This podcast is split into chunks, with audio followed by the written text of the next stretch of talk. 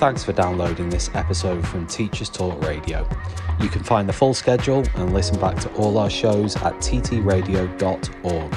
This show is brought to you in partnership with John Catt Educational, leading publishers of books, directories, educational guides, and magazines aimed at schools in the UK and beyond. Enjoy the podcast.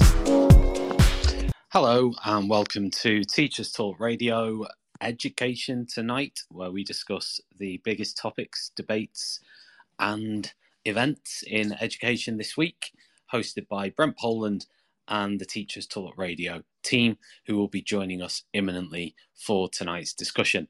Uh, just before we get started, uh, special thanks to our partners at Teachers Talk Radio, John Catt Educational. If you're interested in your own professional development, whether that be in reading books or learning more about what you do in your classroom, then visit John Catt at johncattbookshop.com and find out what they can do to help and support you as a teacher within your classroom and the wider profession. They've got some amazing titles available, so make sure you check them out. Uh, go to johncattbookshop.com and find out more. Um, in a second, I'm going to hand over to Brent, um, who's got who's going to be sort of taking people's calls this evening, and yeah, looking forward to the show. And hello, good evening, Tom. Can you hear me? Good evening. Can hear you loud and clear. Brilliant, fantastic. I love when the technology works. So, yes, tonight we're, going to have a hopefully we'll, we'll, try and get through a packed show, but but obviously we will we'll start with um, the, the talk of the town, really, the, the Ofsted situation, which keeps developing, doesn't it? It keeps um, bringing on a life of its own. And I was just trawling through a lot of the media and the print media, and it seems to have taken traction with the likes of the print media, but it's yet to cut through the sort of uh, the TV media as much uh, nationally. I think the the the, look, the TV media seems to be dominated by certain proceedings down in the House of Commons and and the other things going on. But certainly, I can see uh, quite a, a, lot of evidence in the print media and even the online media uh, that this is sort of cut through a little bit. So I do think this is going to keep keep going and evolving, and, and we want it to. That's that's part of. One of the reasons why we want to to talk about this is because I think there's a definite conversation to be had about accountability, Ofsted um, recruitment, retention, and also just mental health around teaching as well. I think that, you know there's there's, the underlying situation with, as regards head teachers. You know, because we've been through what we've been through the last couple of years, but we're running out of teachers, but also we're running out of good head teachers as well, and. And, and and I think there's a definite sort of a couple of strands to, to unpick with all of this, really, about where we're at within the profession and where we are as as, as a, a sort of the last couple of years. But but also, it's an interesting time, isn't it? That we, we, the wagons are being drawn, and and, and with the, the, strikes going on, it does feel to be something happening within like a, a counter revolution within teaching. Of we're, we're, sort of pushing back now. We, we've had enough, and and if we we love this profession, we're going to have to fight for it, aren't we? We're going to have to fight for our rights and fight for the funding and fight for the children and fight for each other. I mean, that's the thing. It's about the solidarity shown in the last couple of weeks, and there's definitely something something changed. I, I, I can feel it. There's definitely something happening uh, within the wider profession, and, and it's sad that it it takes such a tragedy to to bringing things into focus. So that's what we'll talk about to begin with, and then we'll have a chat maybe a bit later on about vaping in schools, which I, think again is another one of those things that's hit a critical mass, which seems to be endemic in young people and obviously bleeding into schools and then we'll see can we get on to to some of the other topics. But that's what we'll start with. We'll start with the the Ofsted um, the Ofsted topic. So, if you are, you're welcome to join us at any stage. You're welcome to request to speak. You're you're welcome to to um to ask to to please interrupt by all means, because otherwise I'll keep talking. Um, but equally, you're, you're, more than welcome to to validate your opinion. If your opinion is different to any of ourselves, um, by all means, please. Uh, this is what this is built upon. It's built upon this idea of having a discussion, a robust discussion uh, from different points of view. You know, I'm a secondary teacher, so I'll be really looking for uh, some input from the primary um, sector although I've got two children at primary school and a healthy respect for primary, I am a secondary specialist, and obviously it'd be really, really useful to hear a broad section of different educators from different settings, and of course from different parts of the country as well. So we've got any of our, um, Scottish Welsh or even people from my neck of the woods here, speaking from different education systems, it might be interesting to see how you know accountability operates in other parts, even in other parts of the world. If you if you are an international listener, um, or if you're an overseas uh, expat teacher, it might be interesting for your your observations of how it's done in other countries. So any experience whatsoever, we've all, if you've been in teaching long enough, like myself, um, we've all had experiences of Ofsted. I've I think I've been through four now myself. Um, one as a, subject specialist in 2010, which was actually, believe it or not, a good experience. Um, it was a good experience because it was under the old framework where it was felt it's actually useful. I had the, H, the lead HMI for citizenship when citizenship was a core subject back in 2009, 2010. This was, and um, it was actually I wouldn't say enjoyable, but it was affirming and it was advising and it was um, helping, and the recommendations were fully agreed with.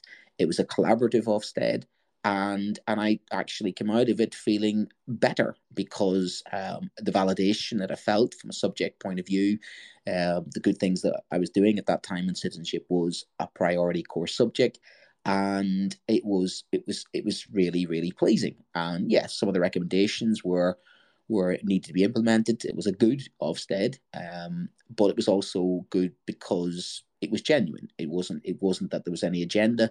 The HMI wanted to see what what they were told was a good school were doing, and it was a two day full subject inspection. Um, but since then, uh, Ofsted has had a negative impact upon my own school and and even you know my community, which I've then seen some of my colleagues in other schools uh, have ratings which have been questionable, let's be honest, and harsh. And, you know, you hear the stories about, you know, outstanding school marked down on one technicality. And, and this is literally where this story has started, hasn't it? Where this story has started from an Ofsted report. And hopefully, I've got um, one of our callers later on, hopefully, will join us. Is actually uh, somebody who's connected to to Ruth, who who sadly, you know, um, unfortunately took her life as a result of this. And um, I suppose we, we have to start with the fact that this is a tragedy and, and thoughts and prayers um, with the family of, of, of, Ruth and the community um, because it is an absolute, it's horrible. It is absolutely horrible. Um, human, the, the loss of human life, especially something that was, from the family's point of view, completely preventable. And they do attribute the Ofsted as being the contributing factor towards, sadly, the loss of that life, which has, in many ways, you know, made us all very emotional about this because losing one of our own within our profession, a good person, works hard for the community, is is hard to take. But the thing about it is, is when you actually read the Ofsted report for the school, I would be proud to to send my children to that school. I've got a four and a seven year old, and when I've read through the actual Ofsted, everything I would look for as a father of two young children, that school has. And and literally it's just the one thing that they pick up on, which is I find deeply ironic because all the other things that are good cannot be good unless the leadership is good. Because you have the governors have ambitious vision for pupils and staff. Uh, leaders have worked with determination and strength to, for the quality of education, priority to early reading, English and wider subjects history and physical education, their hard work and sound thinking have paid off. You know, their hard work, the leaders' hard work and sound thinking have paid off. This led to greater consistency in pupils achieving well. Massive praise. Changes to mathematics curriculum demonstrates leaders' high expectations. Hold on, so the leaders' high expectations. However, some teachers require further training, fine, and implementing, but a, reading is high priority. Staff and reception closely follow school phonics program. School helps give kids a flying start. Staff promote a love of reading Clear routine expectations being that children in reception get off to a strong start. you read through this Ofsted report and you're like, this is amazing. It's absolutely amazing. First line, pupils enjoy coming to this welcoming and vibrant school. They respect and celebrate differences between themselves and others. People can discuss what a healthy and unhealthy relationship looks like and how to be a good friend. They know how to stay safe, including online. That's amazing. That's absolutely what you're looking for as a parent, what you're looking for from a school. Most pupils behave sensibly and, and rise to staff's high expectations. Where do the staff get the high expectations from, if not from the leadership, who set the tone? Pupils are kind to each other. They listen and respond appropriately to each other. Pupils know how to turn to if they have a worry and a problem, feeling confident that they can get the help they needed. Relationship between staff and pupils are warm and supportive. And th- this, this is what really I, I, incidents of bullying are rare. In this day and age, this is, you know, it, it, tell me that this is not outstanding, even good. This is amazing. This is exactly what you want from a school, especially a primary school. Pupils appreciate the wider opportunities and experience to enhance their learning, including range of visits. So all the enrichment activities there, clubs, visitors, uh, interests and talents. Pupils are enthusiastic about many positions of leadership they hold because they know how to make a positive difference. People are doing well overall and prepared for the next stage of their education. And then comes that kicker. However, leaders did not take not have the required knowledge to keep people safe from harm. Well, I'm sorry, but that completely contradicts everything else you're saying. They have not taken prompt actions when pupils are at risk. But again, that completely contradicts everything else. So, and this is where I, this almost, this three lines is completely out of sync with everything else in this whole Ofsted report. Because everything in this whole Ofsted report is indicating you have a well run school, a lovely school, a fantastic school, a loving school, a caring school, a nurturing school, a, a leadership team that gets it, popular um, with the parents. The parent feedback, I've looked through some of the parent feedback, it's stunning. Parents love the school. Kids love going to the school. Parents, you know, that doesn't happen by accident. That happens by diligent hard work, determination. You know, that happens with in collaboration. And even look at this this line in the Ofsted report: school leaders um, Staff start every lesson with a recap to help pupils connect with previous learning. Leaders identify any additional needs and have as soon as they join the school. Leaders identify any additional needs with pupils as soon as they join the schools. I mean, again, that's leaders provide pupils with extensive opportunities for professional development. Boom. keeps coming up time and time again. Leaders are, and who are they talking about? Staff are supportive of senior leaders. Staff are supportive of senior leaders. What does that tell you? That the staff and the senior leaders are on one team. There's no animosity between the senior leadership in that school, the head teacher, and the staff. They're all working together. They feel, look at this, they feel respected and appreciated. Consideration of leaders' place on the well being and workload. Wow. They feel respected and appreciate the consideration leaders' place on well being and workload. That's what this Ofsted report said about the leadership of that school, that it then went and threw under the bus and called this school inadequate you know, one parent who echoed the sentiment of many said, I'm impressed with how my happy my child is as at the school. The staff are brilliant and caring, inspiring them to be the best they can be. And they graded this school as inadequate. After all of that, and that's this is the Ofsted report I'm reading from. This is what it said about the school and it goes to safeguarding. The leaders have a weak understanding of safeguarding requirements and procedures. They do not exercise sufficient leadership or oversight for important work, so it gets stuck in there. Records of safeguarding, return and tracking, and actions are poor. Leaders have not ensured required appointment checks. Some staff have not done necessary training. Record concerns. So that's what their their bugbear was. Everything else was absolutely fantastic, and it doesn't give any examples of why they had those safeguarding concerns. So I can't fully, completely comment because obviously we we don't know. They haven't published that. They've just that's what they've come out with. Now, in the context of what is happening within our schools, I, have trawled through and had a look at lots of sort of um, Ofsted reports that some schools have said have been flippant. And it seems to be an absolute um, epidemic at the moment, in a sense that there's a lot of discrepancies about schools saying they have these very strange Ofsted reports, and some of them have been reported in the media in the stands of Ofsted reports, which read one way and then all of a sudden they pick up on one small pedantic thing and then knock you right down. And and even that's come into Parliament. There have been um, MPs raise concerns about their faith-based schools being being targeted. But there doesn't seem to be a clear pattern as to what. Some sometimes they're looking for one thing and looking for nothing. There isn't like one consistent thing that seems to be. Sometimes it's safeguarding, sometimes it's it's it's mathematics, sometimes it's English. There doesn't seem to be a sort of set criteria where we can say that's exactly what Ofsted's picking all these schools on. It seems to, to vary from school to school. This inconsistency, but there does seem to be some agenda of knocking down previously good schools. It's almost as if the edict's gone out. If you've not been inspected for a long time, then expect to be knocked down under the new framework. Almost like there's an there's there's a hidden agenda that if you were previously a, a really good school under the new framework, you've got to learn to be like the new school. And and and there is some evidence to support that that schools that had been um, not inspected for quite a while um, have I think 45% of them have been downgraded from outstanding to good. So previously, outstanding schools seem to be knocked down under the new framework, almost like they've gone and said, right, you're too long being inspected. We're just going to bring you in line with everybody else, and you're no longer a good school, outstanding school any longer. Um, and some of the pedantic things they picked upon was almost a, an outstanding school that was that was told it wasn't preparing children for the next level of education, even though they were getting 35 children, you know, with off, with um, Oxbridge um, applications. So there seems to be spurious claims by some head teachers that are saying, look, sorry, spurious sort of uh, reasons that Ofsted seem to be picking on different schools. When you add the pattern together, there seems to be an issue with Ofsted, and and head teachers have been saying this for a while, but unfortunately, this is where this has come to a head.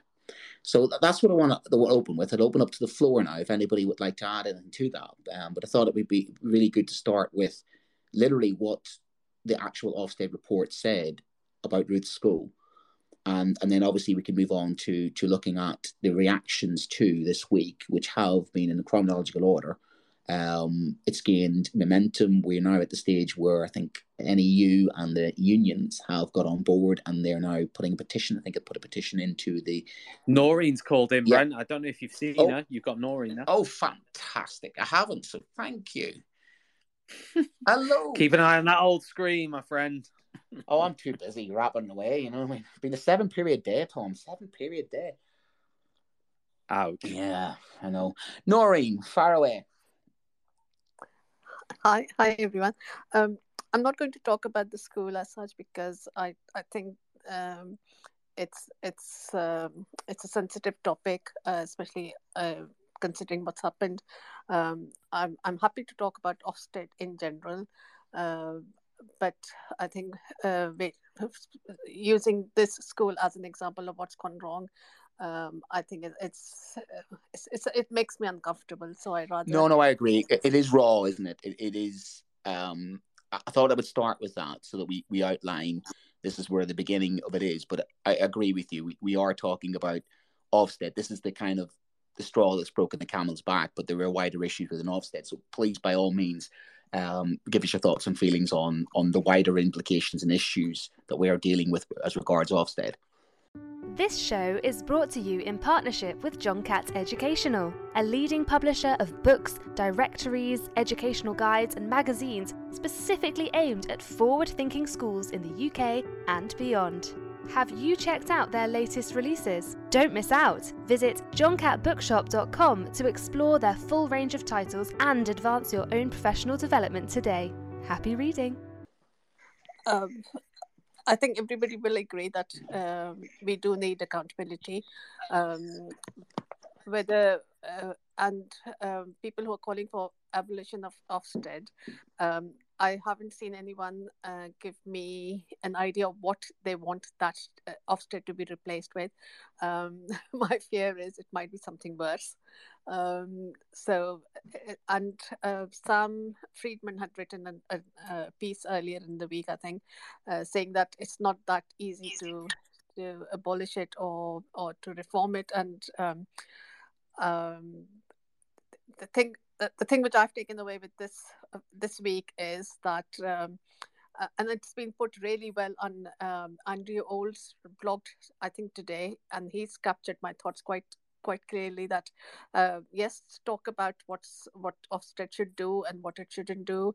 Uh, talk about how it captures uh, safeguarding uh, reports on safeguarding uh, etc but let's not um, let's not think that safeguarding isn't important. Some of the things I've read on on uh, on Twitter have made me really um, you know uncomfortable, shall we say? Because uh, safeguarding is too important to say. Well, it was just records. it doesn't really matter if the records aren't well, because uh, you know it, it is safeguarding. Records are important, and they need to be.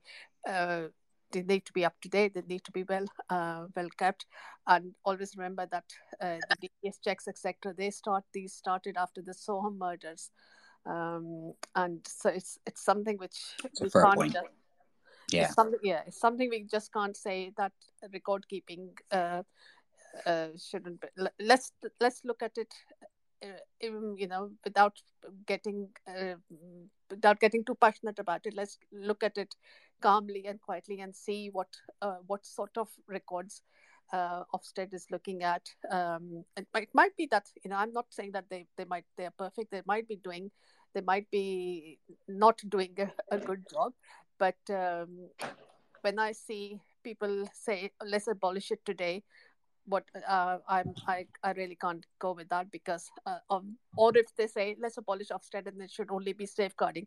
Now, safeguarding is so important that um, during lockdown, when normal um, uh, inspections had stopped, safeguarding was one thing they would still come into inspect schools if they thought there was something wrong with safeguarding. So uh, we have to keep that is the first thing we have to keep in mind that we have whatever we want to replace Ofsted with, uh, it can't be something which will um, not um, play that uh, give em- emphasis to safeguarding. So you know that's that's what I feel. So just looking at your your, your role, so you're um, a multi academy trust trustee and, and obviously involved in governance. And, and the interesting thing is, one of the best things I ever did as a, a teacher was to get involved in the governance of my school because you do get to see the other side, don't you? You do get to see, you know, the the bigger picture of what goes what goes on and how important you know the decision making is. And you, you see you know the outside the classroom you don't always as a teacher see all the things going on in the background don't you? The back of the house stuff that, that actually has to happen.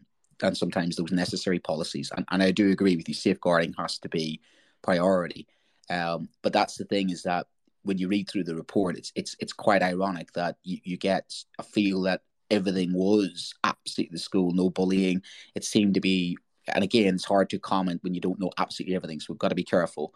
But you're getting contradictory messages there about that. But I do absolutely, completely agree with you. Safeguarding has to be something that's sacrosanct at every school is one of their primary functions. They have to ensure that. Yeah, you have to exactly. make sure that's right. Yeah. I, I would, you know, again, we have to make the point that safeguarding isn't just bullying.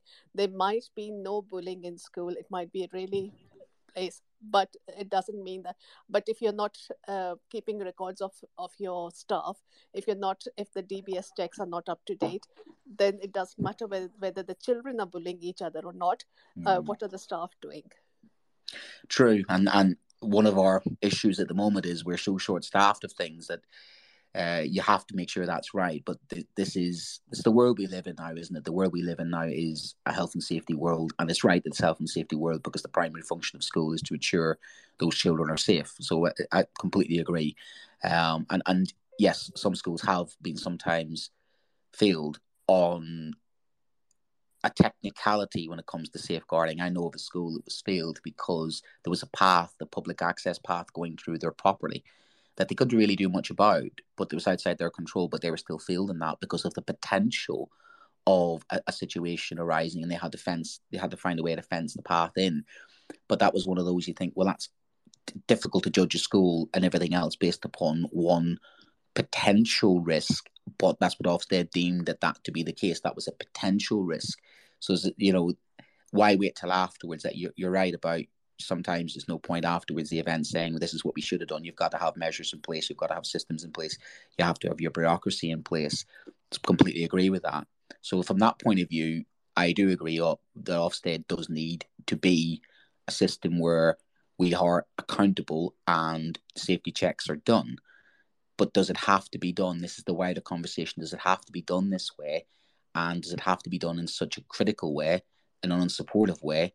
And does it have to be done where a school is dragged down because on a technicality and, and the public way that it is done as well, because you see, unfortunately, when those things are published, they can give a misleading impression of a school and they then can get a pile on the local population. Then you pile on. I've seen that on, on, on local media where the school Ofsted report is is published, and then whack, it's just piled on, and the school's reputation is completely shot to bits because of the way that the Ofsted report has read, which can be unfortunate for the school if it's not worded in a way that reads the way you want it to read. So it, it on a report can be misleading about some schools um, because the way that the, the, grading system is, you know, you're inadequate, and yeah, it may be, you know. I, yeah, I, I take that point, but uh, I have issues with. I'm not. I'm not here. I'm not defending Ofsted. I know there may, may be things wrong with it. I just. I'm looking at it from, from somebody who had three daughters go through school, uh, I would have been, uh, and and from a governance point of view, and I would have been really upset if I knew that uh, my t- my daughters were being taught by somebody whose DBS check hadn't gone through. Now you might say that's a techni- technicality, but again, I'll you know uh, I hate to bring up the Soham murders again, but you know that that is the, that is this that is where we are living in. That is what's happening. Um, it may be a technicality, but it depends on how how big a techni- technicality it is. Mm. And and and uh, I have I I know personally of of of inspections where they have come in they've looked at the uh, central uh, register record uh, you know the register and they said your uh, record keeping isn't right, uh, right up to scratch but we are here for two days. We'll give we'll we'll look at it again tomorrow get it sorted between now and then because they knew that, that, it was a technical thing which had which was missing. So they uh, uh, i know inspectors um, I mean, it might not be that every hundred percent of the inspectors will do this, but I know of inspectors who have done this, who have said, you know, your record keeping isn't what we, uh, what it should be but we'll give you time to sort it out uh, during, uh, and we'll come back and see it, uh, you know, uh, later in the evening or tomorrow morning. Uh, get it sorted while we are here, and then that's fine. And that's been done, and it's been okay. Uh, so I think one thing I, I would like heads and governors and trustees to do is get somebody get get your safeguarding audited by somebody external. That will give you because if you're looking at if I'm not doing something correctly, I don't know whether I'm doing it correctly or not. And governors themselves, we we are not. Um, you know we won't go in and look at look at all records because we're not allowed to look at look at everybody's personal information but i would encourage governors and trustees to ask heads and I'd encourage heads to see if they could get somebody external to come in and do a safeguarding audit for them for them, and that will give them some insure, assurance that um, and that you know that that will be done in a supportive way. That's not Ofsted. That's not going to um, downgrade them or anything. And if something has been missed, which is a technical thing, it will be picked up. So when Ofsted does come, that issue has been sorted. Um, and it will also give you confidence that your safeguarding and your record keeping etc is up to date is is the way it should be. So um, I, I i that's something i and it's easier in in maths uh, but but you know I'll, I'll encourage schools to do that. I think that's very sensible. I, I, I, like that what you said because that would be my thrust of what I think is wrong with Ofsted in the sense of the judgment they made without sort of the implications of it, the consequences of it, to take a school good, good, good, good, inadequate, and that. I liked what you said there because that's given the school look. Here's where it's wrong. Here's how you fix it. If you fix it, please fix it. But like a building inspector coming in, a building inspector comes and says, right, this is what what you need to do to pass this building.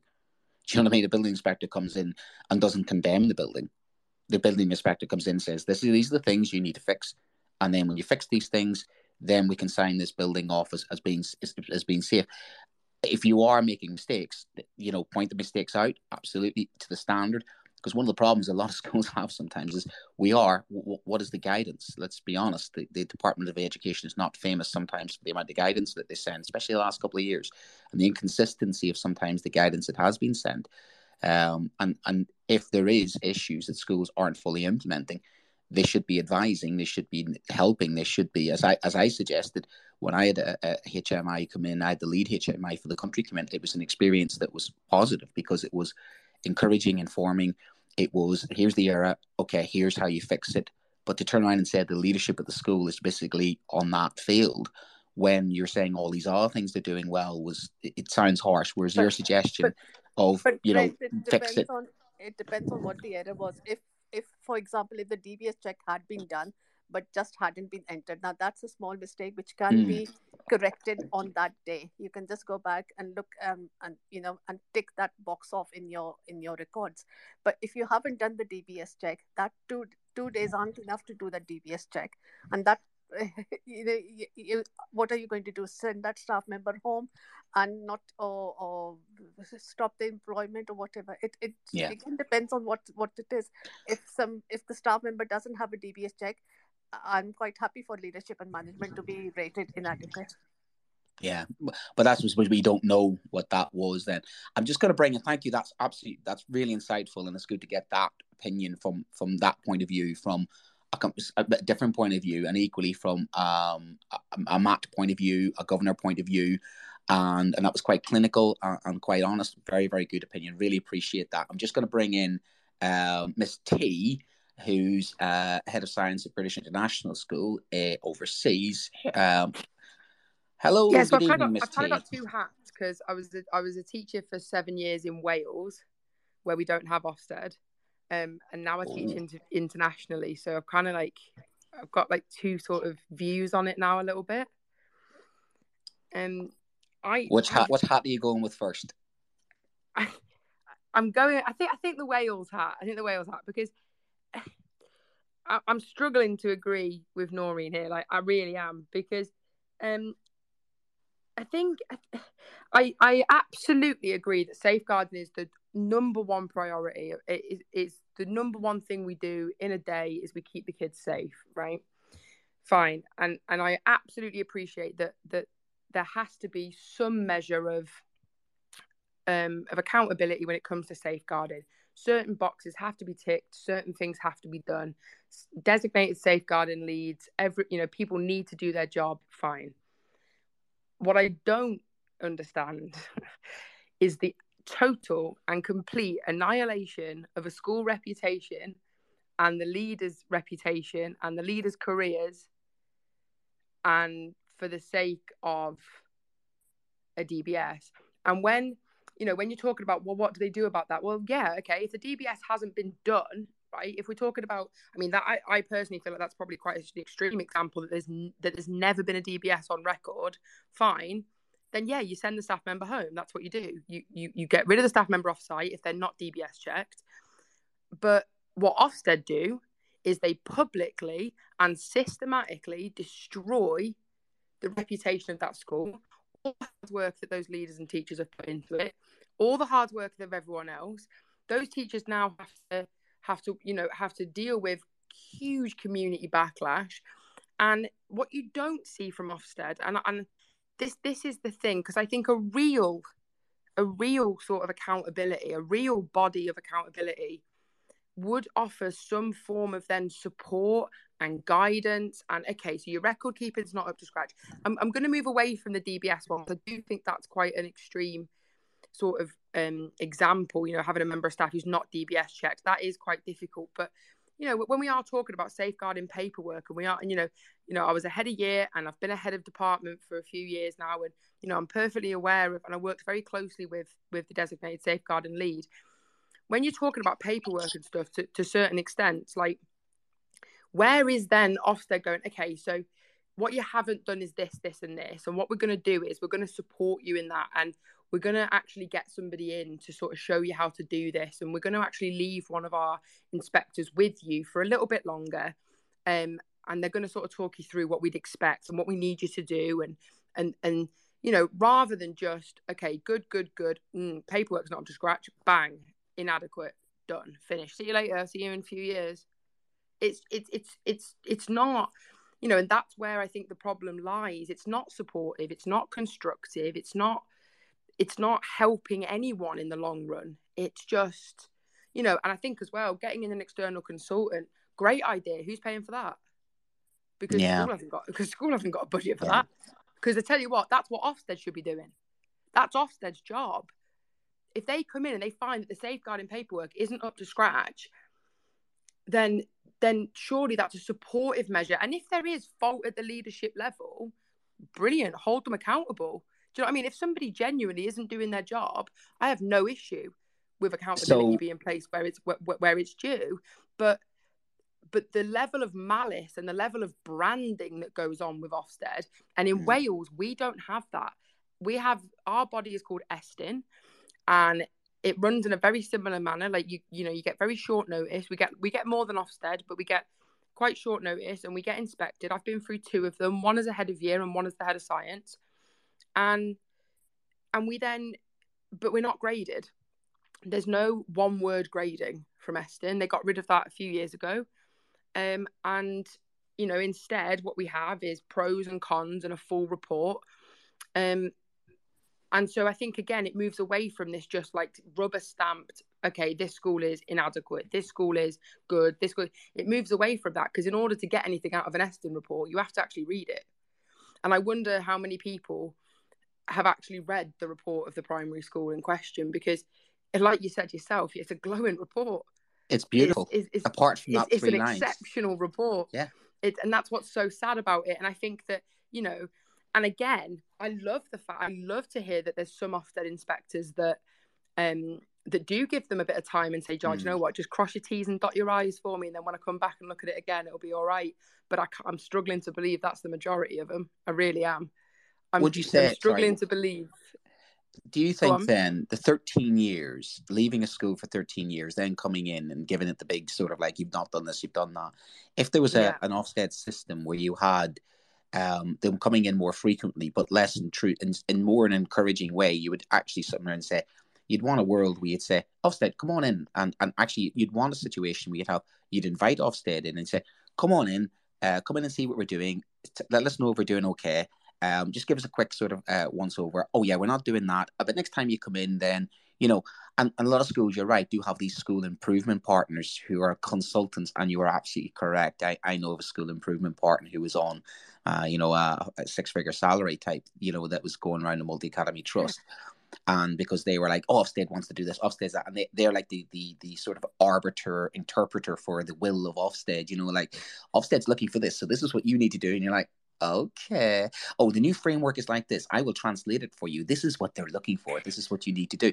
So there's actually a business out there, a business model of people out there who go around, you know what I mean, basically being consultants, you know, to make sure you game yourself through the Ofsted sort of situation.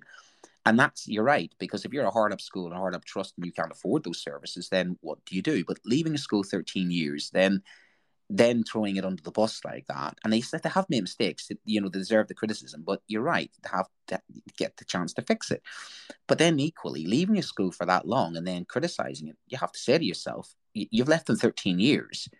And then come along and say you're doing stuff wrong. Where, where is the guidance? Where's the help? Where's the where is the situation where you are sort of think- hurt, helping? You know, I think for me, it's, it's not working. yeah i think for me in an ideal in an in an ideal world like you know if ofsted was effective right which to be honest i think at the very minimum it's going to re- be re- it's going to need to be renamed because uh the, just the mere word ofsted strikes fear into the heart of the majority of of people sort of teaching in england but you know if there was if there was a core group per local authority that that went round and maybe they had different specialties. Maybe there was a safeguarding lead, you know, a science lead, maths lead, whatever. And they went round and and they were your almost like liaison. And they just popped in and you had a brew and you talk through things and you look through paperwork and they and like and you know it was informal and it was and it was supportive and it was just about are those children safe? Are they healthy? Are they happy? Are they being well educated? I think that I think that yeah yeah in a perfect world that'd be great because because that's the whole point. The point is Ofsted is supposed to regulate schools, ensure that there is accountability, and ensure that standards are being met. How has it you know 13 years 13 years without an inspection without anything and then you come in and you single handedly dismantle a school's reputation overnight over the space of two days for a two day inspection and you mm. decimate that school's reputation. I mean, you know, not wanting to mention it, but you cost a woman a life and then you you just leave this wake of destruction. You know, I'd like to know I'd like to know if they've been back. Have you been back to suggest how they improve that? Have you been back to help? Has anyone has anyone from Ofsted actually given them guidance or or sat with them and supported them through any of this? Because I because I can bet a lot of money that they haven't, because they're quite mm. happy going in two days. Oh yeah, a mate, right? Good, good, good, good. Mm, that's not good. Stamp, finish. Mm. I'm just going to bring. Sorry, I'm just going to. I'm going to bring um Naureen back in, and, and then I'm going to go to Catherine. Obviously, I'm going to give Naureen a, a bit of replies because she's had her hand up, and then I'll come to Catherine after that. So, uh, Naureen, do you want do you want to come back in on any of yeah. that, and then I'll come to Catherine. Thank, thank you, Brent. I, I and Kate as well. Kate yeah. as well after Catherine. Oh yes, yeah, cool. Yeah, yeah. Uh, thank you, Brent. Um, I agree. Leaving a school for 13 years unexpected is uh, is not on, but that was due to legislation which had um, said that outstanding schools were exempt for, from um, from exempt from inspection, and it is Ofsted who wanted to change that, and and it's the, it's been changed, and that's why outstanding schools are now being expected. It, it's going to take some time before uh, they catch up with every every school which hadn't been inspected to inspect them again. But that is the background of the. Of That's the, fair. no, I like that. that. That's a fair point. Quick question, uh, then, Naureen. Um, yeah. Do you think then, and you don't have to answer this, but I thought I'd put that. Do you think then that Ofsted's sort of clearing the decks of, you know, we've had, not done this school in a while. Let's bring this in line with everybody else. Do you think there's a kind of, I'm not saying agenda, but has there been? Uh, they've looked at these schools that were under the old framework outstanding and have gone in heavy handed on those schools to kind of almost whip them into shape type scenario or do you, do you think it is because they've been that long? Because there is uh, the evidence does show that I think uh, 45% of the former outstanding schools have been knocked down to good rather than stay at their their their, their previous thing. Is it because the school do you think is hasn't adjusted or do you think is it Ofsted going in and making sure you know what we're going heavy and get these guys back in the line like everybody else? What do you think I, of that I, or I, I don't think they've gone in heavy handed, but I think they, they have gone in to, to, to see whether outstanding is really outstanding. And outstanding uh, with the with the old framework is not outstanding in the new framework. So, you know, and some schools may have got complacent. I don't think they're going in uh, heavy handed that because it was outstanding, let's go and, and make sure it's not outstanding anymore. Uh, that's one thing. And secondly, um, yeah if you're inadequate then obviously uh, the process kicks in. But if you requires improvement um, and i'm going to take the blame here on behalf of governors and trustees it's not ofsted who will fire the head. It's not ofsted who will um, do that. It's governors. Um, so i think if if governors have been and trustees have been doing the job properly if you think your head is uh, is is the person to lead your school then back that head. Don't uh, don't uh, you know make make the head feel that they have to resign because they've had a requires improvement or they've gone from good from outstanding to good. And that's an interesting point isn't it? Because then your governors are technically the leaders as well. So that responsibility isn't just the head teacher. That responsibility is with the chair of governors, and the governing body of the school. Exactly, exactly. So I think uh, where where where heads have, have resigned or heads have gone away when the grain has fallen, it's not Ofsted who who says uh, this is what you have to do. You have to fire the head. It's the governing body who who reacts. Uh, sometimes perhaps uh, it's a knee jerk reaction uh, but you know, as governors, um, we should know when things yeah. aren't. If things weren't going well, you should have known that things weren't going well, and if you still think that that person is the absolute the right person to lead your, lead your head or uh, lead your school, then back the head, stand with them, and stand behind them, and say, you know what, uh, fine, you're not outstanding. You've got we've gone down to good, but we still trust you and we want you to lead the school and let's get it back to outstanding. So one last thing, because I've got a couple of speakers coming up. Um, governing itself, I, I, I was a governor of the old framework. It's almost like a part-time job now, though itself. And, and again, training for governors, you're relying upon you know a pool of people, which is a dwindling pool of people, But like head teachers themselves. Getting a good set of governors is difficult in this day and age. Uh, do you think that's something that needs to be looked at as well about not just recruiting the correct governors and getting people invested in a school. And it's tough to get good governors, but even itself, my wife's a governor and she has to invest a lot of time and expertise into it. Do you think that's an issue as well that maybe Ofsted should be looking at, and the government should be looking at the governance of schools, not just the leadership of schools, but the governance of schools and how, how schools are held accountable before Ofsted get in, really?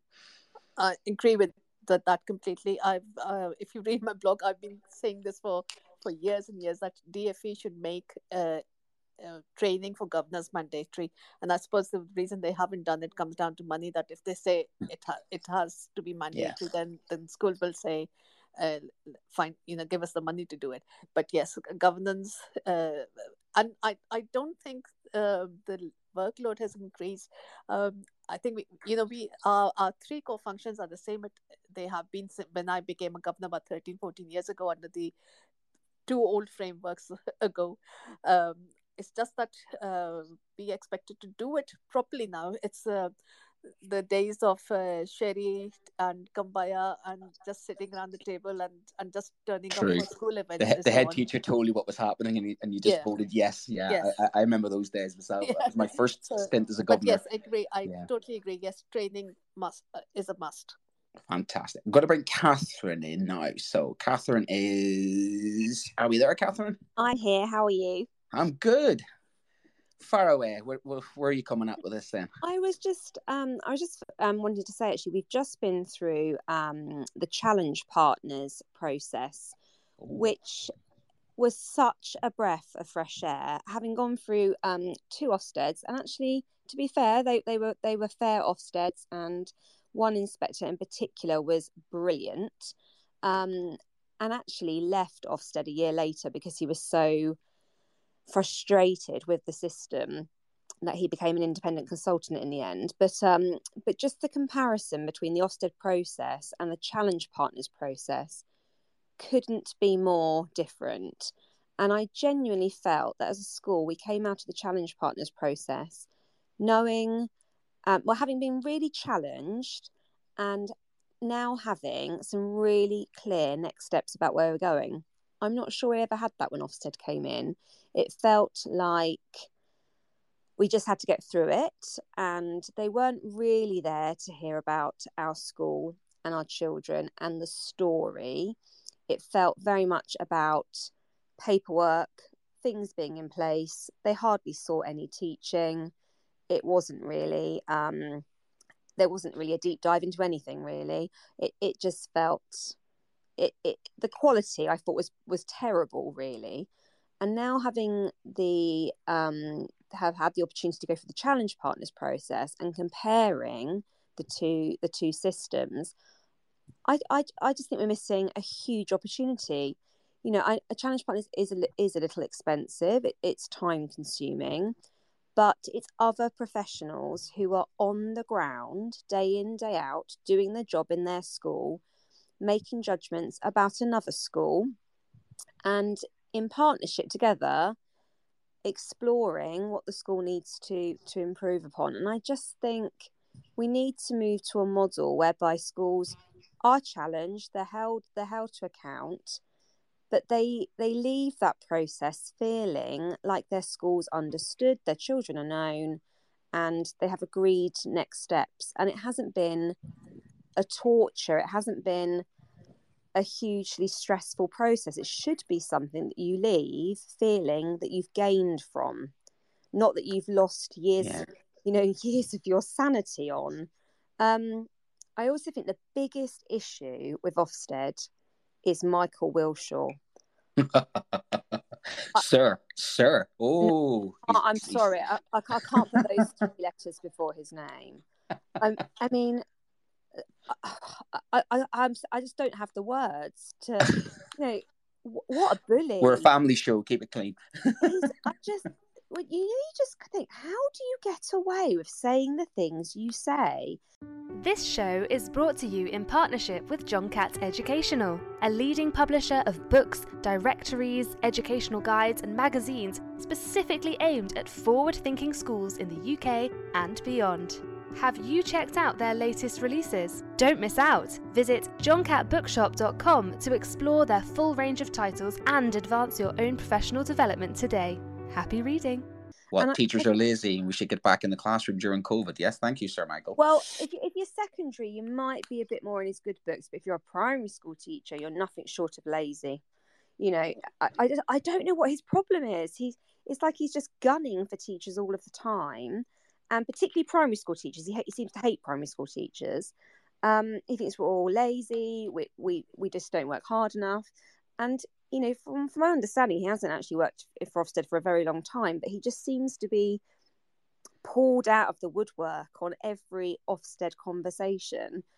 Um, and he he he needs to he needs to be quiet now and go away. the media do go he is one of those that the media go to isn't he and, and he makes those comments that find themselves in certain print press that play into a certain stereotype of, of, of teacher bashing and um, there are a couple of politicians like that who were i say in inverted commas teachers um, who also play into those sort of stereotypes. Again it's quite critical it's quite nasty it's not it's not collaborative. Could you could you just explain to me though um, the challenge partners then? Could you explain what what organization that is where's that come from? And it's peer to peer obviously. So where, where's the the origins of that so the idea being partnerships is that um, there's a lead inspector, and that I, I use the word inspector probably incorrectly because I don't think they would use the term inspector. They would they would call it call it a lead partner, and the lead partner is somebody who has possibly been an Ofsted inspector, but has certainly been a head teacher for a long period of time in schools that have been judged to be, ironically, um, good or outstanding. But again, that model is shifting, and it's now about being an effective leader and then that person goes out um, to another school, um, often quite a distance from your own school, certainly not a school within your hub community. And they would go out alongside two other um, senior members of staff who've been trained um, in the Challenge Partners um, model. And so, as an example, we had um, three people meet up, uh, come to our school. One was an ex Ofsted inspector, one was the um, deputy head of an infant school, and one was the um, head teacher of a really challenging, um, currently in special measures, junior school.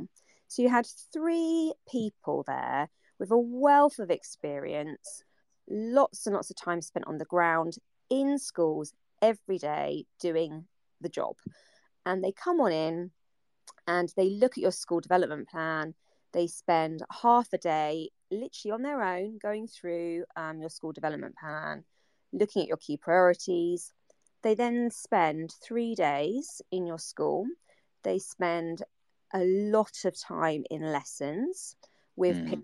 reflection and discussion alongside other senior leaders from, from the school they're visiting, which is hugely developmental for the senior leaders within um, your school because Mm. you learn to, to to see the children's learning through a different lens. Um, there's lots and lots of discussion, um, and then they start to to look at commonalities. They start to look at are are they seeing what we're seeing? What what what's missing that we're not seeing? Mm. And they start to build a picture, and a lot of that comes through discussion. There's lots of post-it notes being plastered all over the walls. They're looking. They're looking. So it's collaborative. It's it's collaborative. It's with you. It's not talked down to you.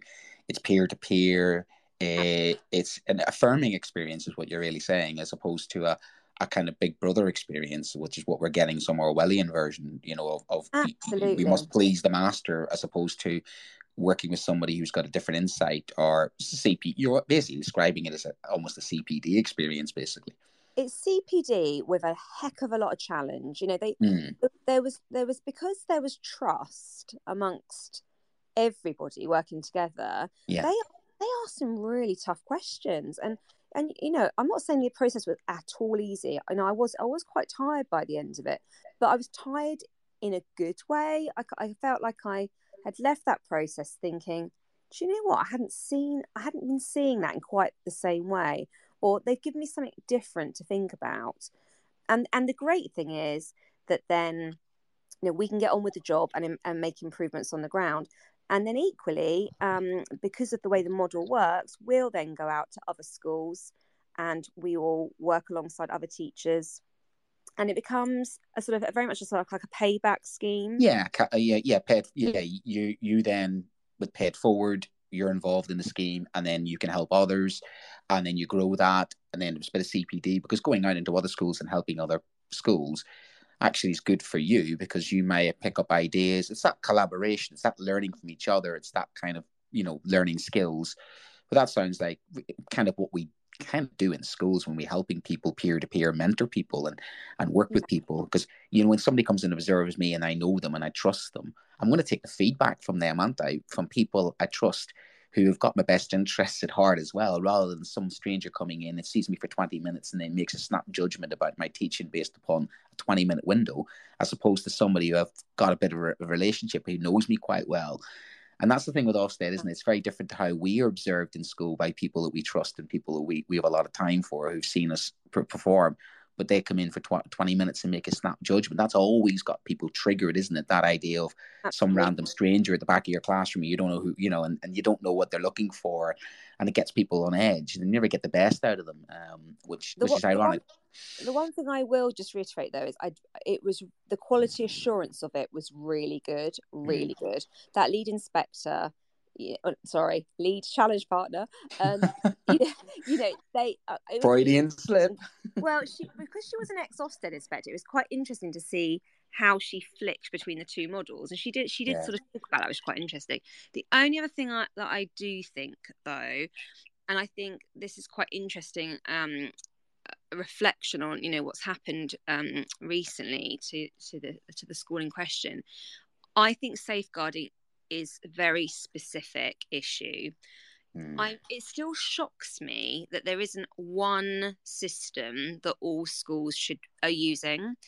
It's still there's still an open amount of interpretation to the guidance. So, for example, you know, one school might use CPOMs, another school might use a paper-based system. You know, and I just I just think, considering how many reviews we've had of huge, you know, terrible, terrible um, situations that have happened to children in this country, it really shocks me that we don't have an agreed. A really good point, actually. And yeah. one central database or one central system or one central Absolutely. way. no, yeah. no, there's no um, mm. question about the system, and I think actually that should be. Um, that should have a separate level of inspection that's that's quite different. Um, you know, more in line with the NHS um, quality assurance um type. which I, yep my wife's nhs i can tell you that she she's adult mental health and you know her her checks and balances on on things like paperwork bureaucracy and safeguarding are universal. So it's a, mm. it is a very good very very good point that we, we should have a universal clear system. And then i suppose if ofsted come in there's clarity there isn't it? This is the system you're not using this system. Why aren't you using so if they are going to judges, then there should be a, a, criteria of, I suppose, like the kids. You know, sometimes the kids do a task, and you think, if I've not clearly instructed them what I want them to do, I can't blame the children for not completing the task if there's ambiguity of what the task was meant to be. It's the clarity thing, isn't it? What are you looking for? You know, so and and then obviously st- stretching that out. Thanks for that. I think that's really interesting. Because obviously one of the things that people said earlier on is, what would you replace Ofsted? And you've obviously offered a, an alternative model to an Ofsted, which still obviously has checks and balances but is a more affirming experience, which which I felt that when I was subject specific Ofsted in 2010, that's more of what I felt that the person was there to help me, the person was there to guide me, the person was there to say, well done, you're doing those things, but equally at the same time going, have you? And it was interesting that that, that HMI for citizenship you 12, 13 years ago was saying, have you thought about doing this? Have you thought about doing that? And then obviously I was saying, oh, I've done this. Oh, I like what you've done there. I'm going to take that idea. In other words, I was learning from them, almost like master to mentor, you know, mentor to, to master, because they were a person who knew what they were talking about. And I accepted it from them because I thought this person knows what they're talking about. And equally, this person wants me to be even better at this job. And, and that's where I think they have lost their way a little bit. So I'm going to bring Kit in uh, and Kit Wells. And, and Kate, obviously, you've got a close association with this situation, um, and I've just uh, obviously um, thank you for for for taking the time to, to ring in thus far. Everybody's been fantastic, and please keep contributing. So I'm going to bring Kate in. Are you there, Kate? I am. Yes, finally after some an- Android issues, I've uh, re re-downloaded Twitter and it's working now. Uh, yeah, thanks for having me on, and thanks Tom for um, inviting me. Um, so yeah, I, I am closely relate, um, related to Caversham Primary. I taught there for ten years with Ruth.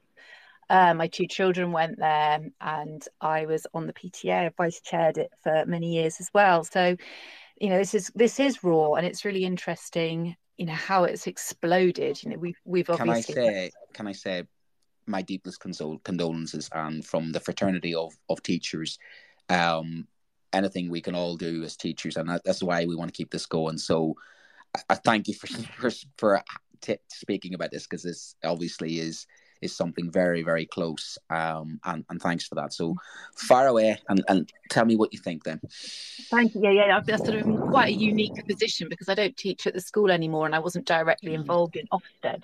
So whereas most of my colleagues are not able to speak, um, it's sort of fallen onto me, um, which is it's great that I've got this platform, and it's brilliant to hear so many teachers, so many heads, um, the wonderful Flora um, sort of coming out um, in support. But then more than that, it's this sort of debate that it's opened up in this discussion. Um, and it's, it's such an important one. Um, so I don't, I'm not really going to speak too much about Caversham Primary in particular because, um, you know, obviously I know more about the report than I'm allowed to talk about. Um, I would say, though, that safeguarding being an issue in that school is not the case, um, and it's it's one of those things that um, it sometimes feels like there are boxes to tick. Um, and then when something specific and unusual arrives in an Ofsted report and the Ofsted inspectors go, oh, hang on, we've not come across this particular case before. Um, what do we do about it? Well, it doesn't quite fit this box. It doesn't quite fit this box. We don't have a box to put it in. We'll put it in here instead. Um, and and um, and then, then it's that which then leads to an inadequate um, report, which is just it's it's horrifying knowing how well that school works, how well it was led, how dedicated Ruth was. In fact, Ruth was such an incredible head that locally she was invited um, when I was still working there. She went as a consultant into other schools um, and speaks to speak to other heads and help them improve standards wow. in their schools. Um, so to hear this word when it came out, and you know, it, it's just like it beggars belief. It really, really does. And this is the thing: we have such a shortage of you know we take the current context of what our recruitment retention is in schools. We have such a shortage of head teachers of of that caliber, haven't we? Really. Yeah that experience. You know, and I'm sure I'm not alone when I say uh, she's not the first head that I know who, I mean, in this case, it was obviously very different, but I've known other heads and deputy heads um, leave the profession as a direct or indirect result of Ofsted. Um, one of my very dear friends who I worked with for years, he went on to become a head of a um, failing school and he inherited that school in the September. They were Ofsteded later that term. Um, and he was judged poorly, but he'd been in the job in that school for maybe a month, maybe six weeks before the call came. Um, and then he, it ended up being not just the end of him at that school, it just paid such a toll on his mental health. He left the profession.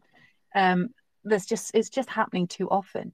Um, but it's do you know what? It's been really interesting. It's been interesting listening to people talking about um, Ofsted experiences that have been positive, um, which shows that there is room for Ofsted and it can be a force for good because I'm absolutely not against Ofsted. Um, and I, mm. I, I, can't speak for my colleagues, but I would say that most of them, despite everything, are not against Ofsted. What we are struggling with is the way it's carried out. Um, what my very first Ofsted report, which was frightening, I worked this out, it was about 20 years ago, which absolutely frightened me. Um, but in those days, you why know, would that old... why would that frighten you? Because oh, I like... can't believe I've been in, I've been you know I qualified, did my degree, started in '98, and I feel like I've only just qualified. Um, but yeah, in the old the old staff framework, I did have an incredibly positive Ofsted. It was yeah. a very small school, and at that yeah. time, the head I was working under, he was near retirement. He'd been in the job for many many years and he worked on the principle that he knew what was best for the school. So when policies came through, um, as they do, he would look at them and he would say, actually, for this school, this is not appropriate. We're not going to put this in place. And he made that decision policy by policy, you know, paperwork by paperwork. And in those days, when um, Ofsted came in, um, because he could explain why he'd impl- um, implemented some and not others, and he was clear um, very clear why some would work for our yeah. school and some wouldn't. Ofsted um, gave him an outstanding, as an individual, as a leader, gave him an outstanding report because of that. Now, if we did that now and policies came through and we go, no, we're not going to do that actually, um, would that happen? I, I really doubt it would. So, you know, there is there is definitely um, an Ofsted out there that would work, but this is not it. Um, and it's not just Ofsted. Um, I feel like support and funding for our schools, for our senior management teams, has just been slashed. So and... would you then say this then that I mean I feel I mean I I've, I've always supported my head teachers. I've always had a, a love hate relationship with my head teachers. I'm the, hmm. the union rep, so I'm, I'm yeah. the guy that I'm the guy that knocks on the door and, and, and, and the voice of the staff. So I'm I'm the Metatron basically. So I'll go in and go. Everybody's thinking this, boss. This is what's happening, and, and and it's never going to get me in a, a, a job elevated beyond my station. But at the same time, I've always understood the difficulty of the job of being a head teacher is to try and balance things out between the staff, the pupils, the parents, the funding. And again, when I was a governor, what I saw was the other side of the funding cuts, and the head teacher with his head in his hands, going like, "What am I going to do here? I've got I've got budget cuts. I can't cut staff funding, uh, you know." And they're getting pummeled left, right, and centre. And then for it to be judged by Ofsted when you're operating, which I feel a lot of schools are operating with one hand tied behind their back, basically because of the lack of funding, staffing, all the issues they're dealing with, to have somebody come in and judge them when it's not say you know they're doing their best, they are coping with very difficult circumstances.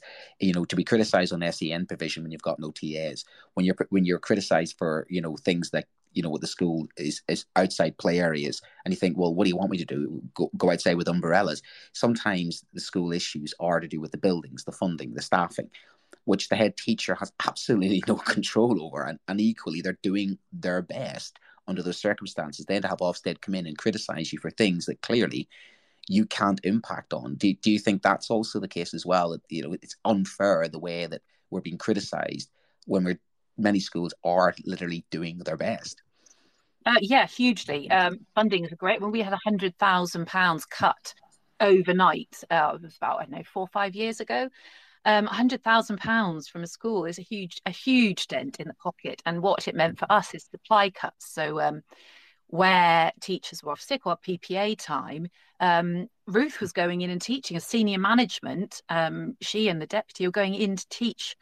Um, so where is their senior management time? And then Ofsted, uh, Ofsted, uh, the council bring in more paperwork. Government decide they want this covered, that covered. Um, suddenly there's all this extra admin.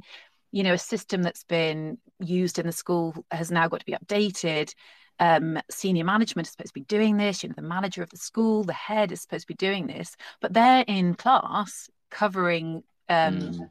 because there's no supply budget. And, you know, we all know that as teachers, we are buying pencils, we're buying books for our library. You know, we lost our library because of funding. We had um, lost our librarian. Um, mm. We lost our uh, math booster lessons. We lost our reading boosters. We lost all the creativity. We have a, a kiln at the school, and we used to have somebody who came in and did clay, did pottery. Every child once a year went home with a beautiful piece of pottery. Um, oh. All that went, you know, that's gone because the funding and the staffing is not there. So then, you know, why why um if people if, if Ofsted are going to then come in and say, where is your maths booster? Where's your reading booster? Or, yeah. you know, why why is this not happening? It's well, you're taking and taking and taking. Yeah. You're putting more and more and more pressure on. The support is not there. You know, as teachers, we felt supported because we had a, a brilliant head who we could go to but where's her support you know where mm. does she go we, we have great governors but the governors are volunteers um, and that's what we were saying yeah. earlier on is that you know your, your governors are themselves you know eh, the governance says and that was that was the point it was making earlier on was um we, are dealing with a situation now where governance is becoming like a part-time job and getting people yeah. to be good governors and training for governors and your head teacher needs good governors. And and again lucky enough uh, that that's one of the things that why I've been kind to my current head teacher. I was a governor before we we shifted into an academic trust. And I saw exactly th- those horrible decisions that they were having to make. And sometimes it was me from the staff point of view arguing the head t- for the head teacher, you know, to say to the governors, this is where we're at, this is what's happening on the shop floor. But yeah. now you see with academic trusts, you're losing a lot of governance as well because we moved from having you know, 20, one stage 20 governors, foundation governors and, and parent governors now to two, two or three governors. And now we're part of a multi-academy trust. You know, there's less parental input coming in, less support. The head teachers now making lonelier decisions. Yeah. And as one of my one of my former colleagues used to say, it's a lonely walk, isn't it, of leadership because everybody second guesses you and everybody is second guessing what you're doing, but they're not always mm-hmm. privy to all the information and all the facts, and yet you're now criticized by the local media and that's the thing it really hurts every time you, you, get on and you see the local facebook has got like the local newspaper and it's got an, an inadequate Ofsted from this school. And then mm. when you see written by some people ah oh, this school's this this school's that and just people pile on. And they pile in and, and, they just overly criticize and they amplify everything and make it sound and you think it's your school, it's your community. Come and help us. Come and and there's that disconnect now of almost like we've got to blame somebody. It's a blame culture thing, isn't it? It's like that the school leadership are fault, and you see these new uh, academy trusts might come in and go right. Let's get rid of the whole school leadership. And you think what? And we're kind of running out of people now because a lot of that's been happening as well, where it's just easy to turn around and say, well, who do we blame? It's a bit like the football manager thing, isn't it? Where it's like, not the players, you know, it's the football manager. And I do feel a lot of respect for anybody in leadership at the moment because it, mm-hmm. it's it's almost like the it's almost like the stock exchange. They're almost now like like stock exchange people and the marketization of education means that unless you're getting like a profit, which is an outstanding, you're not a good business leader. And you're, you're sacked. And it's got a bit like that. It's got a bit harsh and cruel that way. That you must have a school performing. If not, then you're you're the reason for that performing in a way that a football manager is to blame for the performance of the, the football team. It has become that toxicity of, of leadership, isn't it? It's all on them, isn't it? And, and it is a, a lot of respect for head teachers, the job they do, considering now they're getting it from all sides, really, and then to have Ofsted over them I don't know how some head teachers cope. I really, well, they don't. Just what you're telling us, isn't it? They, they don't cope. Yeah. And, and, yeah, you're right. So the, the, whole safeguarding thing, there is no safeguarding section on the um, Ofsted as such. When you look at the the, oh, the you know the begin the um, front page and the the way it's laid out. So where do they put that? They put that under leadership. So anybody you know who's who's potentially looking to go um, send their children to a school, there's a seven-page Ofsted report, and they will a lot of them look at that first page, look at that one word, see inadequate, and then see that it's the leadership that's inadequate. And and you know Ruth was to work with her she was that sort of person that took everything very personally you know if, if there was a complaint made um, about a child in the playground, she would take that personally. You know, even though she was always out in the playground, she was constantly aware of what was going on. Everything was personal. So then to, to lump this whole inadequate word mm. on the leadership part of the in, of the Ofsted, that is making it personal. Yeah. And it's just unforgivable. And just a point, and now I, I really have to say this is my view. I'm not speaking for Caversham at all.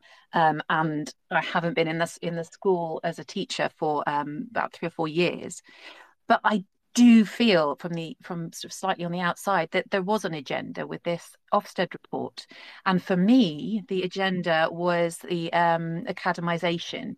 And you know, I think it feels were very. Trying much... to, were they? So they were local authority still.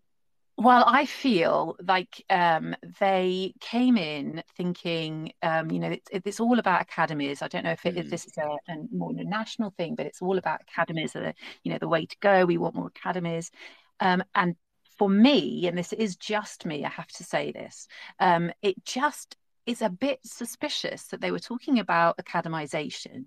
Then there's an Ofsted, and the way to push an academy through is obviously the easy way is for a school to become inadequate. Oh, kid, this best... is getting spicy. This is. oh, well, like...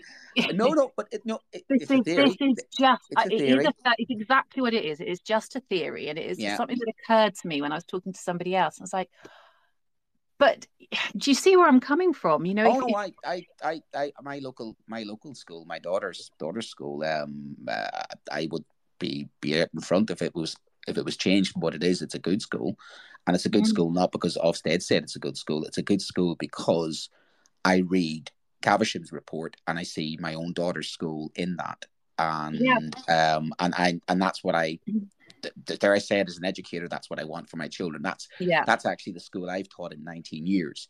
Is a mm. secondary version of what you're saying, and that's why I stay there because it's a community. I've taught generations of children. I've taught children's parents. I've taught yeah. colleagues. And you know, when you get a school like that, I mean, I should have career wise left a long time ago. But when you have a school like that, I will go through walls for that school. That's my school. That's my yeah. community. Yeah. And when I read that Ofsted report, I get that sense. I get exactly that sense. That school is rooted, deeply rooted in the community, mm, and yep. the parents love the school. The per- the kids love the school. That person who led that school was integral and woven into the DNA fabric, probably of the school. Yeah. And, you, and in this day and age, those type of schools are not saying under attack, but they are less. There's because you know schools like that aren't businesses. They are they're yeah. there to service a community. They're not there exactly. to make a profit. So, yeah. and that's my, that's again, that's my opinion of that. That's what I don't mm-hmm. like about the way education's going because education should be about the context of the community you're teaching and you're there to service that community. You're connected to that wider community. And that way, the community and you have a symbiotic relationship, and the teachers within that community are rooted within the community, respected within the community. Call me very old fashioned, but that's what yeah, I to. You know, you know but so. I've, I've, just revealed how long I've been in the profession. Um, and in those 20 um, something years, you know, that's how it was when I started out um, and it just feels like it's we're being pulled and pushed and and it's just not the profession that it was when I yeah. started out and it it absolutely kills me because you you go into teaching to um, you know fulfill these this you know these things that you've um, decided that that is your vocation that you want to um, improve education you want to pass knowledge on to children you want to enrich their lives and um, then you're told stupid things like right now when you mark a year two piece of work we want three different color marker pens oh, and we no. want a, you know we want a point for improvement we need this so each book is going off the topic of no it's not it's relevant it's, it's but you I, you go, I, I, you're spending like over an hour marking a set of English books, and then you've got maths books, and then you've got history. so suddenly you've got like four hours out of school time that you're marking, when knowing you hear, that you hear a statement like this, you must underline the title and underline the date, la la la. And I'm like, why? Well, Ofsted are looking at the books. So when yeah. a child when a child contacts me after ten years leaving, leaving school and says, "Thanks very much for that year nine history lesson on, on the on the Holocaust. I've just visited Auschwitz. You know what? You made me think." And I'm thinking, mm. "Wow! Ten years later, that child remembers the lesson I taught them." They're not going to contact me in ten years' time and say, well done. You taught me how to underline a title. no, no, but I, we used to be able to do that. We used to have creativity in our schools. We used to be able to decide, you know, it's snowing outside. Let's let's go off curriculum for the day and write poems about the snow. And you know, and now it's well, you're all teachers, so you you know this. I'm not. I'm teaching grannies to suck eggs, but it is, it's it's very sad to me that um that teaching is going this way. But here's the thing mm we're gonna mm. fight for it. That's why we stay in. I'm 19 years and I'm not going anywhere. Because well, you're better than me because I did. I, I jumped ship. I teach creative don't blame writing I, now I, I privately. Don't, blame me, but I'm built for that. You see, I grew up as a son of and daughter of civil rights. sorry, son of um, civil rights people, and, and I'm the union guy. It's, and and I do think it is worth fighting for. And that's the thing that's been affirming in the last couple of weeks, and especially yeah. going back to Flora, which is which is basically a Spartacus moment, wasn't it? It was it was oh. amazing. To, wasn't it amazing? Wasn't it? It was fantastic Absolutely to see that. Amazing. Literally, you know, we're all Flora. I'm Spartacus, and up we all went. But we've got to maintain that, and I think that standing together, standing in solidarity. Yeah. On the back of the on the back of the strikes, on the, on the yeah. back of the pushback. This is that yeah. moment, isn't it, where we we fight for education. So it goes now to how do we do that? And it has to be coming up to the next general election. We got to get onto the backs of whoever's going to be elected and say this is not good enough. It's not business as usual. And tinkering around the edges is not going to cut them. It's not going to cut it any longer. We need wholesale funding changes. You know, and yes, as, as mentioned earlier on, we've got to be careful about going from one extreme to another. Yet yeah, abolishing Ofsted, yeah. interesting take. The, what what do you replace it with? And I, I do think that's a fair point. We need accountability, but like we heard earlier on, there's ways of doing accountability which are more affirming and more in line with a, an experience which can help and grow you. The same way we do with children. We don't condemn children when they make one mistake, do we?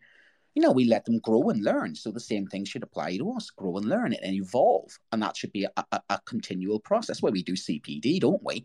We do CPD because schools are always, and, and good teachers are always constantly reflecting and learning and evolving. So that should be part of the process, which is fantastic. But thank you very much, Kate. That's been it's been wonderful. You've confirmed. The beautiful thing is you confirmed literally what I got the flavour from the school um, mm. from reading through between the lines. And the, the irony is, is that the majority of that Ofsted does actually capture the flavour of that school. But as you yeah. said, it's just that that part then obviously, you know. Yeah, but and thanks I, for that. I, I feel very, I feel um, very hopeful that you know an investigation and it's amazing there's a petition that went out how many people signed it and that petition was not for abolishing Ofsted that was just for an investigation to see you know what what went wrong. And um, i know julia who is um, ruth's sister she's really keen to keep the momentum going um, because these things have a habit of sort of bubbling up and you have a week of into i mean my inbox i cannot tell you the number of emails i've had through with requests to speak on television and radio, and I, which is just not my thing at all. In fact, I said no to coming on here first, but thank you, Tom, for giving me the. Why? The, oh God! Well, I just I, I I'm very concerned that, that because I am linked to the school, there's a mm. danger that it, I will then be be seen to be the school's voice, which I'm not. Um, and I know things that I'm not, you know, I'm not allowed to talk about. And I that get sounds very... like a Game of Thrones things. I know things. well, I very, well, I, I, know what I'm like, and I get very passionate about this because it's important. And then I worry that I'm going to say say something. That oh, bless. No, so this is a safe space because it's taught, but you know, good good morning britain. I, I don't think i trust myself on that. But um, no so my, my point is that um yeah uh, julia and the family are, and, um, are just very keen that this doesn't become one of those things that's a you know a bubble and interest for a week and then it's sort of Gary Lineker's back in the news and everyone's yeah. I don't it. think it will because I think the issue is is a long running issue, and therefore every time now there is, I think the media, as Tom Tom said the other night in his Twitter space, and, and God bless him, he I've never known Tom to be so passionate about this as well. It obviously struck a mm. chord, and struck a chord with a lot of us. It's it's still raw because yeah we feel it. It's one of our one of our fraternity has been wronged, and that's what, how I feel about it. And, and I'm passionate about that because that's why I, I am a union representative. I look after my colleagues because I care about them and I care about working with young people. That's the type of business we're in. We're, we're teachers. We care about people. We nurture them. We grow them, and and and that's what we do. But this is the thing. I think every time now there's going to be a, a sort of a, a, bad Ofsted report. I think now people have the confidence and maybe saying to themselves, actually, hold on a second here, I can push back on this. I think if anything now it enables people to stand up a lot more. And it's that kind of thing of like, I can push back on this because you know what, I'm not happy about this. And I think that can only grow. And it can only mm. grow, but only if, and this is the thing, only if people have that courage to to stand up and speak out. And, and I think that's the ball is rolling with now. And and I think something has been awakened. I do feel it. I do do think enough is enough, and that's just that general feeling I get from being, you know, in education for so long, that you get the sense of that this is the moment now where we we, we sort of defend our profession. Defend- You've been listening to Teachers Talk Radio. Tune in live and listen back at ttradio.org.